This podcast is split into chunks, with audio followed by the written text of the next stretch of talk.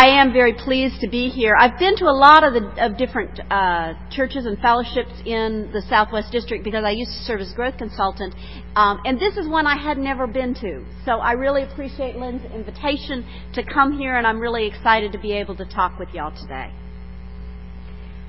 Uh, some time ago, I sat behind a father and a daughter on an airplane. She must have been about three. He was attentive and loving and yet encouraging her independence.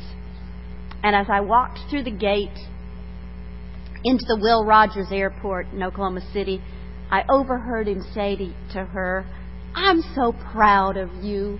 You did so well on that airplane. And he gave her a big hug. Pride is one of the first lessons we learn in life. I remember those moments when I knew my parents were proud of me, having a good report card or getting along with my brother, playing piano at a recital. But I also remember this. After some slip up, a rule broken, a chore forgotten, or executed sloppily, are you proud of yourself? Words still kind of ring in my ears. They weren't meant to instill pride. I live in Oklahoma, and it's where my mother came from originally. And Oklahomans are not big on pride.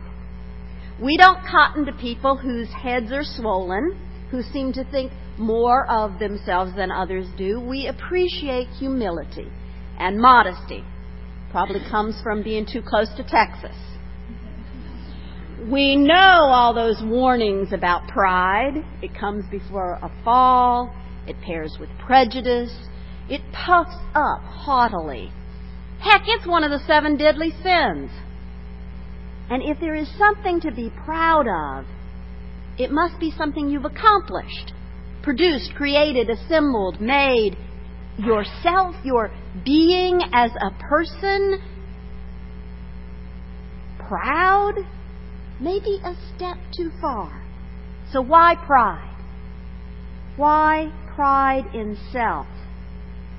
And especially why pride in something as immodest as sexuality. This gay pride thing bugs a lot of people. How many times have you heard at work or from family or even thought yourself, I don't mind gay people if they just wouldn't be so out there or from gay people themselves. I'm just not political. My sexuality is private. I have no need for gay pride. And I've been considering this and wondering. And perhaps we can find something useful by looking at the opposite. Is the opposite of pride humility? Or is it shame? According to Erik Erikson's developmental stages, toddlers are dealing with the question of autonomy versus shame and doubt. That's about where that little three year old was who I saw on the airplane. And some of us keep dealing with those questions. Autonomy is that personal identity, that sense of self that allows us to do in the world what we need to do, even when others don't agree with us. And I think that's deeply associated with pride. People who find themselves different because of sexual orientation often develop shame instead of pride and autonomy. People who love someone of the same sex have been taught, thoroughly and completely, most of us, that the urges, thoughts, and feelings that we have are wrong. And that message is still predominant today. Despite the presence of gay entertainers like Ellen DeGeneres and Nathan Lane, despite TV shows like Queer Eye for the Straight Guy, despite all the gay pride parades in the world, those of us growing up attracted to members of the same sex receive the message that that just ain't right. And if anything, that message of wrongness is stronger for people who are transgender, who have questions about their gender identity, who don't fit in with being male or female. And I don't know how, I don't know, and I have, I have difficulty imagining how weighty the burden of that message must be. Imagine your identity as a man or as a woman being a source of shame, put down, not accepted. Sometimes the messages that lead to shame are accidental. Parents say without thinking, when you grow up and get married, the ingrained assumption is that children will follow their heterosexual parents' path, more or less anyway. It takes conscious effort and conversation to offset such unintended messages of unworthiness. I have a friend who came out to parents who were 100% supportive. And she kind of knew they would be, but it still generated a lot of anxiety, a lot of uncertainty. It was still a chore. You feel like you're disappointing them somehow, even if the rational mind knows better. All because of that accidental communication of expectations a friend of mine with two sons told me that the only reason she had always been careful to be open and communicate other possibilities for life was that she had a close gay friend who had always been convinced that her younger son was gay. And the idea was a little preposterous to her. How can you possibly tell the sexual orientation of a toddler? But it made her think, what if he is? How do I make him know that whatever his sexuality, whoever he grows up to be, I love him and want the best for him. How do you communicate such an idea to a child in an age appropriate way? Well, I love the words of the song that Fred Small wrote. Uh, and since he wrote that song, he became a UU minister. His song, the words are this We've cleared off the table the leftovers saved, washed the dishes and put them away. I've told you a story and tucked you in tight at the end of your knockabout day. As the moon sets its sail to carry you to sleep over the midnight sea, I'll sing you a song no one sang to me. May it keep you good company. You can be anybody that you want to be. You can love whomever you will.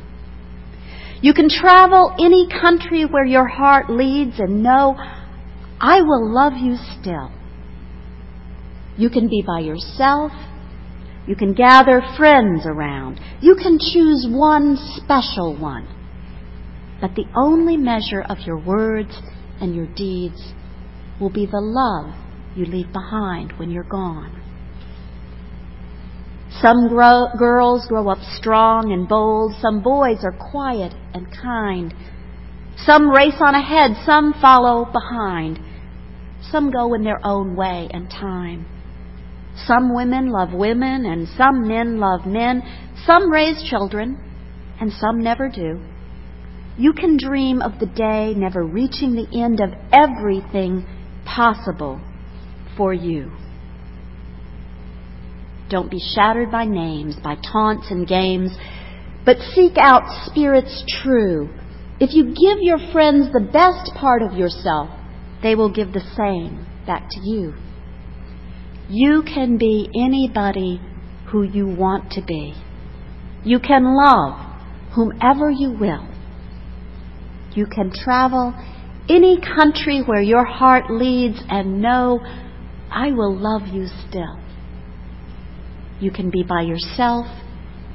You can gather friends around. You can choose one special one. But the only measure of your words and your deeds will be the love you leave behind when you're gone. The message that everyone needs to hear to avoid shame and grow pride is that it is okay to be who they are. So, gay pride, where did that come from? Remember the time it started, the late 60s. There was talk about black pride, studies of how little black children selected white dolls as the best and the prettiest. People realized they needed a sense of pride in self to overcome societal notions of what normal was. Pride was blooming for various ethnic groups before gay men and lesbians discovered it. Back then in the 60s, people were readily and frequently fired or lost their homes for their sexual orientation alone. What's worse, people lost their children, their parents, their friends, and that hasn't completely stopped. All of us who are lesbian, gay, bisexual, transgender, or intersex know stories that make us afraid to be open about who we are. Here are snapshots of a few of mine, stories of people that I carry in my heart with me all the time. Diane, a friend in West Virginia who was straight but not narrow, and often came to these country parties with an assortment of women who were mostly lesbians. And when she divorced, her ex-husband kidnapped her children because he didn't want them to be around her friends. A horrendous custody battle ensued. Linda, who lost her job as a kindergarten teacher because her appearance was too masculine. Her plan of correction for retaining her job actually specified that she needed to wear dresses at least three days a week. She resigned when the superintendent of schools threatened that if she didn't, he would fire both her and the woman she was living with, a fourth grade teacher who presented a somewhat more feminine image and who was somehow then more acceptable than Linda was. And Rebecca, shot to death while camping with her girlfriend because a man spying on them saw them kissing when they thought they were alone. He left both Rebecca and her partner Claudia for dead Claudia managed to walk out a couple of miles, signal a car, and ultimately recovered, though Rebecca did not. And if Claudia had not miraculously survived, the killer might never have been found. Now, these are stories I didn't have to research to find. They are a few of the stories that have been part of my life. And those of us who identify in these ways carry these stories deep inside us. And they remind us every time we come out that we're taking a risk. We remember the stories and we wonder when someone treats us shabbily, was that because I'm gay? Did a coworker quit being friendly because they found out? We're always wondering. It can reinforce the shame no matter what our rational minds tell us, and we can't help but carry these stories. We need a healthy dose of pride along with them if we're to survive. Or if we stop sharing what we know, stop sharing ourselves. And the straight world needs to know us as we need to be known. The beginning of the gay pride movement is often dated to the Stonewall Rebellion in 1969. Drag queens and leather dykes fighting the police, refusing to be treated as second class citizens. They were the most despised part of the community. They still are, to be honest. They are the ones who the respectable part of the community wants to edit out of the gay pride film footage. They were the first to be willing to fight back because they had so little to lose.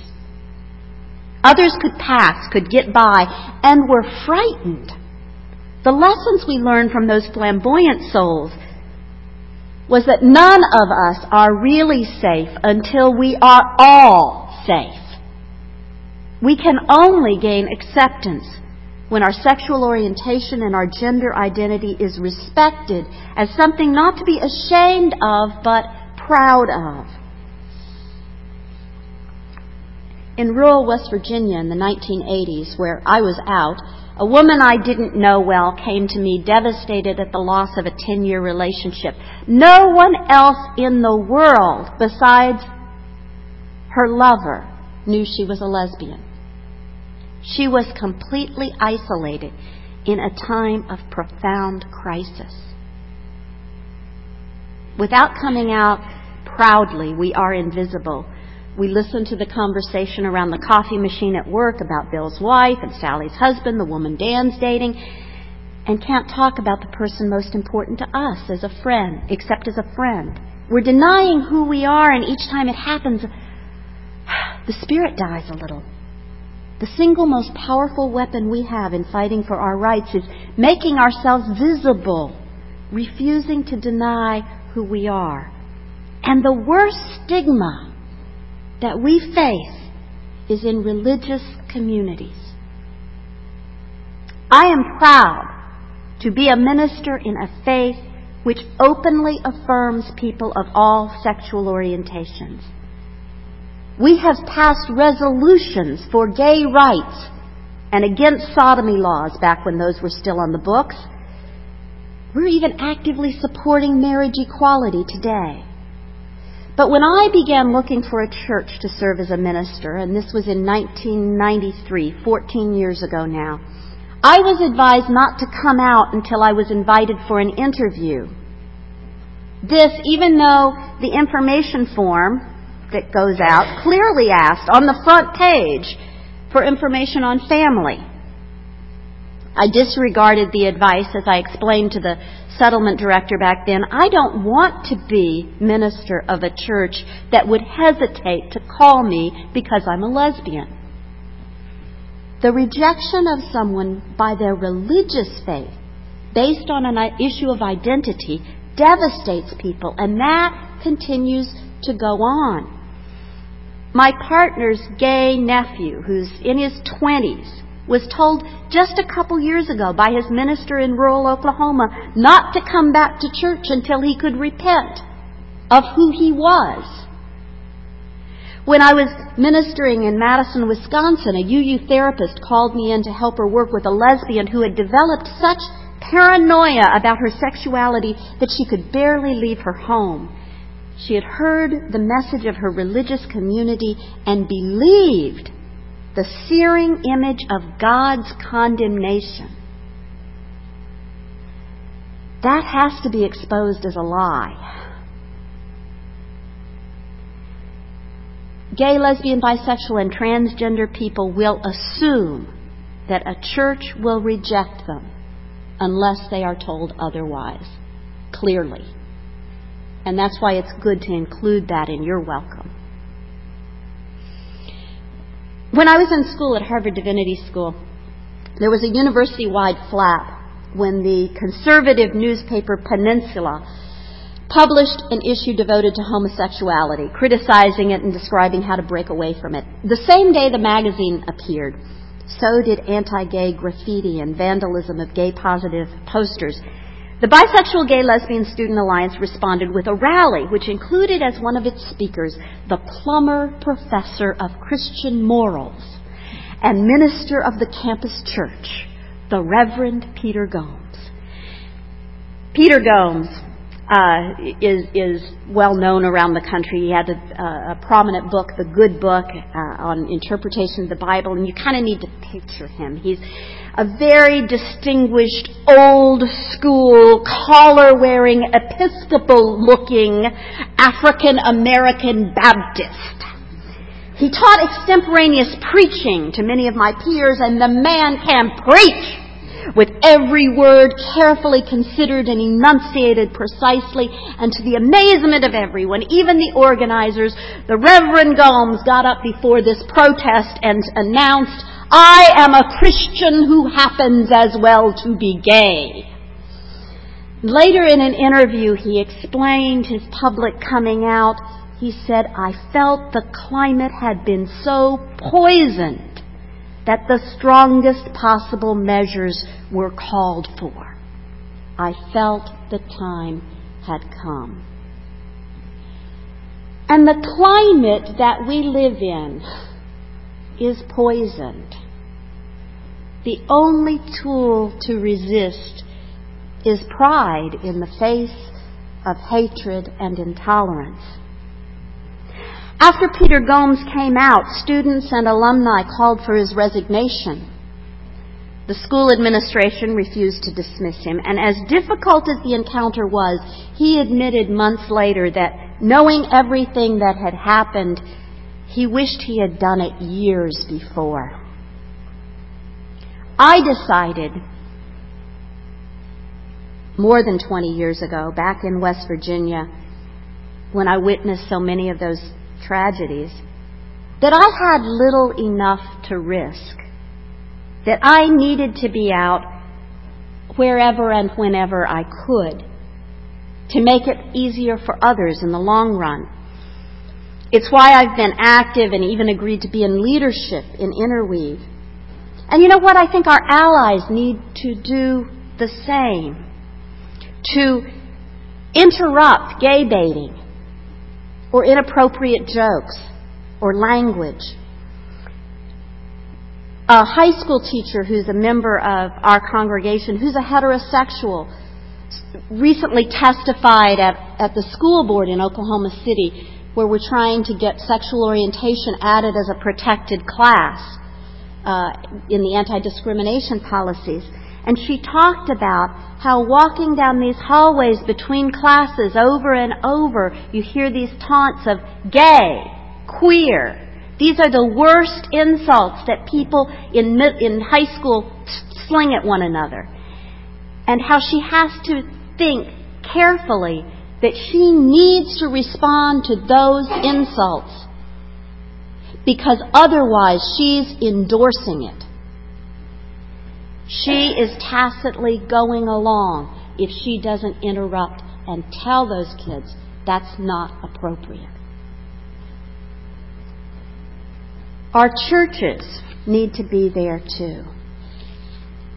Most religious communities give mixed messages about whether or not they're open the questions in many churches uh, revolve around services of union and ordination, and we've we've been there and done that. But there are other things that that people look at as subtle signs. Is it okay to announce a 10th or 20th anniversary? Do sermon examples and couples groups speak only of husbands and wives? Does the Sunday school pro- program acknowledge the wide array of families children come from? Is there an active group working on these issues in the community?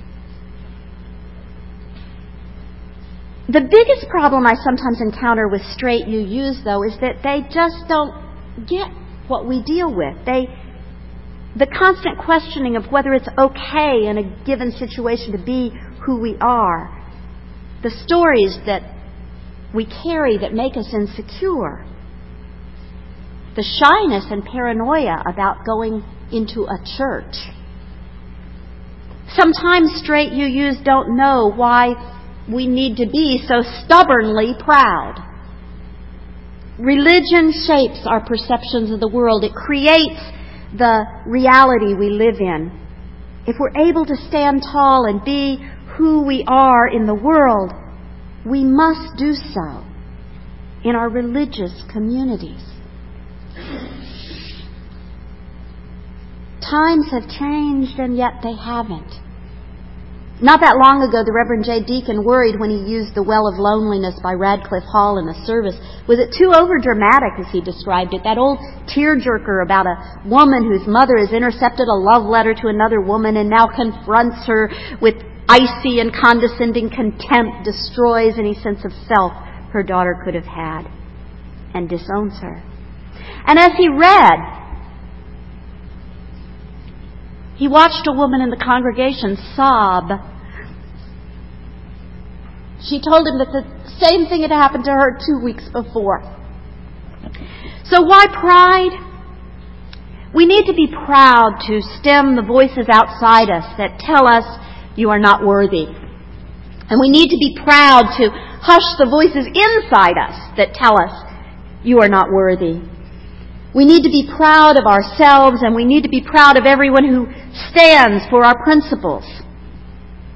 everyone who stands up for love in all its manifestations. And it's easy to embrace that love. More than 20 years ago, in my little congregation in fellowship in Cumberland, Maryland, a gay group wanted to meet in the church, and the board was discussing it. It was a hard question. It was a conservative area. Someone said, What if somebody throws a brick through our window? And the treasurer, now treasurers aren't known for being people of the heart, they're known for being people of the head. But the treasurer, without hesitation, said, That's what we have insurance for. That's the kind of allies we need, that kind of standing up for love that seeks for justice for all, recognizes our common humanity despite our particular journeys through life. I challenge you to embrace that spirit of love. May each of you find your strength, your love, your inspiration, and your place in the world. Amen.